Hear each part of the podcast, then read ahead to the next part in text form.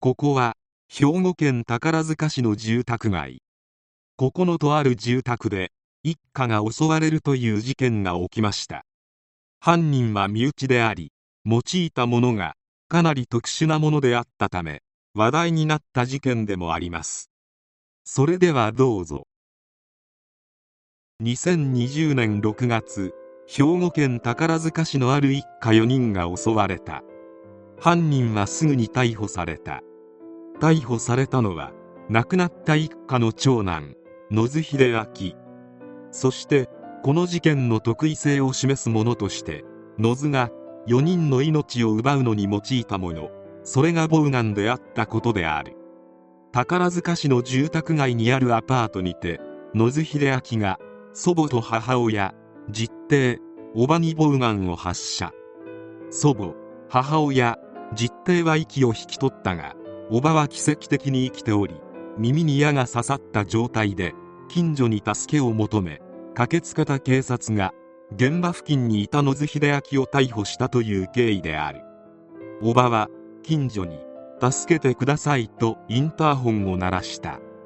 助けを求められた近所の住民は扉を開けると両耳の下を長い矢が貫き通していた女性が目の前にいたことに慌てふためき急いで通報しようとしたが驚きのあまり電話のボタンをなかなか押せなかったという。事件で使われた凶器はボウガンでいわゆるクロスボウと呼ばれるもの。ボウガンは幅が70センチ程度で外国製だった。ボウガンを扱う販売店によると威力が強ければ命中精度も上がるといい。一般的に幅70センチ程度のタイプであれば20から30メートル離れた空き缶でも当てて貫通させられるという。矢の先端は命中後に引き抜きにくくするための返しがついており高確率で致命傷を与えられる。野津が使用したボウガンについては今年に入ってネット上で購入したと話しているとのこと。野津秀明の両親は離婚しているため母子家庭で育った。3年ほど前から野津兄弟は祖母宅に身を寄せるようになり母親はその祖母宅から500メートルほど離れた家で近距離別居をしていた。こんな事件を起こすほどの人物であったが学校での友人は多かったようで特に学生生活も大きなトラブルはなかった。同級生の証言では明るくて楽しい子でしたよ。ちょっと調子乗りみたいな感じでみんなを盛り上げたり悪い印象はないです。勉強もできた方でしたよ。2年ほど前かたまたま会って声をかけたらムスッとした感じでした。大学行ってんの？と聞いてもまあというだけでどこかに行ってしまった。ちょっと様子が変だなと思いました。中学生の同級生もやんちゃな子だとは思っていましたが悪いことやひどいことをするようなタイプではなかったです。ただ時々度が過ぎるいたずらをしたりある瞬間に急に怒りが爆発したりすることがありました。野津の母親は面談などでたまに学校にやってきた時どこか申し訳なさそうな表情をしていたのが印象に残っています。家庭内や友人関係でトラブルがあるようにも見えませんでした。と語る。野津秀明本人は中学ではサッカー部に所属しており高校では部活動をせずどちらかというと自宅で引きこもりがちだった。神戸市内の大学へ進学したが後に休学届を提出。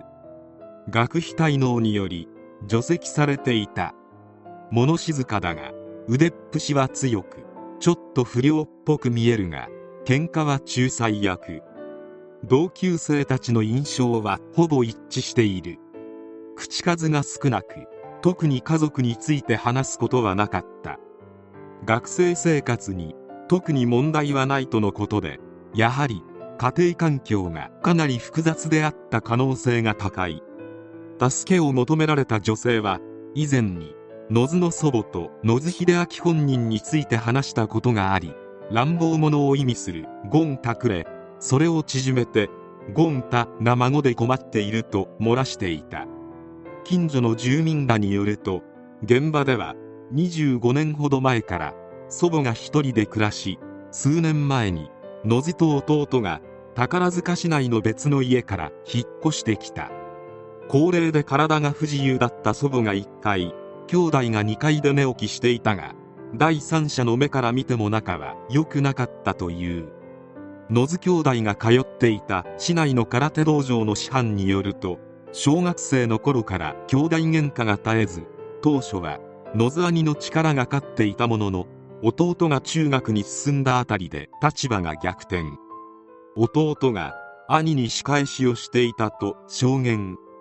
弟は空手で頭角を現し大会で入賞するほどの実力だった。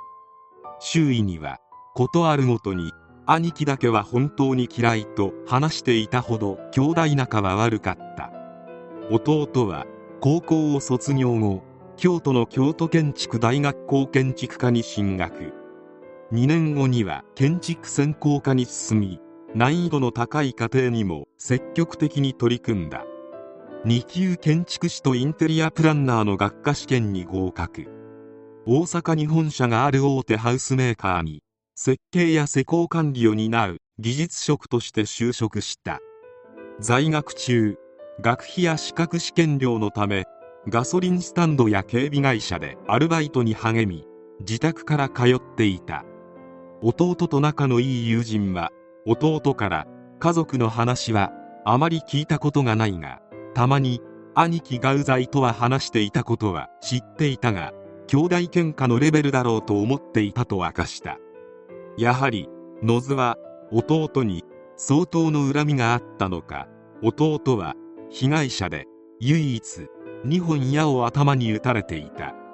1本目で致命傷を与えられず追い打ちをかけた可能性もあるとはいえ捜査関係者は兄の弟に対する恨みは相当大きかったのではとして捜査。野津は調べに対し自分が持っていたボウガンで撃ったことに間違いありません。家族の命を奪うつもりだったと容疑を認めている。動機ははっきりとは証言していないが母と交わした約束を破ったと身内に責められたという趣旨のことを取り調べで話しているとのこと。この事件は今後裁判が行われる予定でありこれから真相を明らかにしていくところである。しかしボウガンを身内に発射できる神経はもはやまともではない。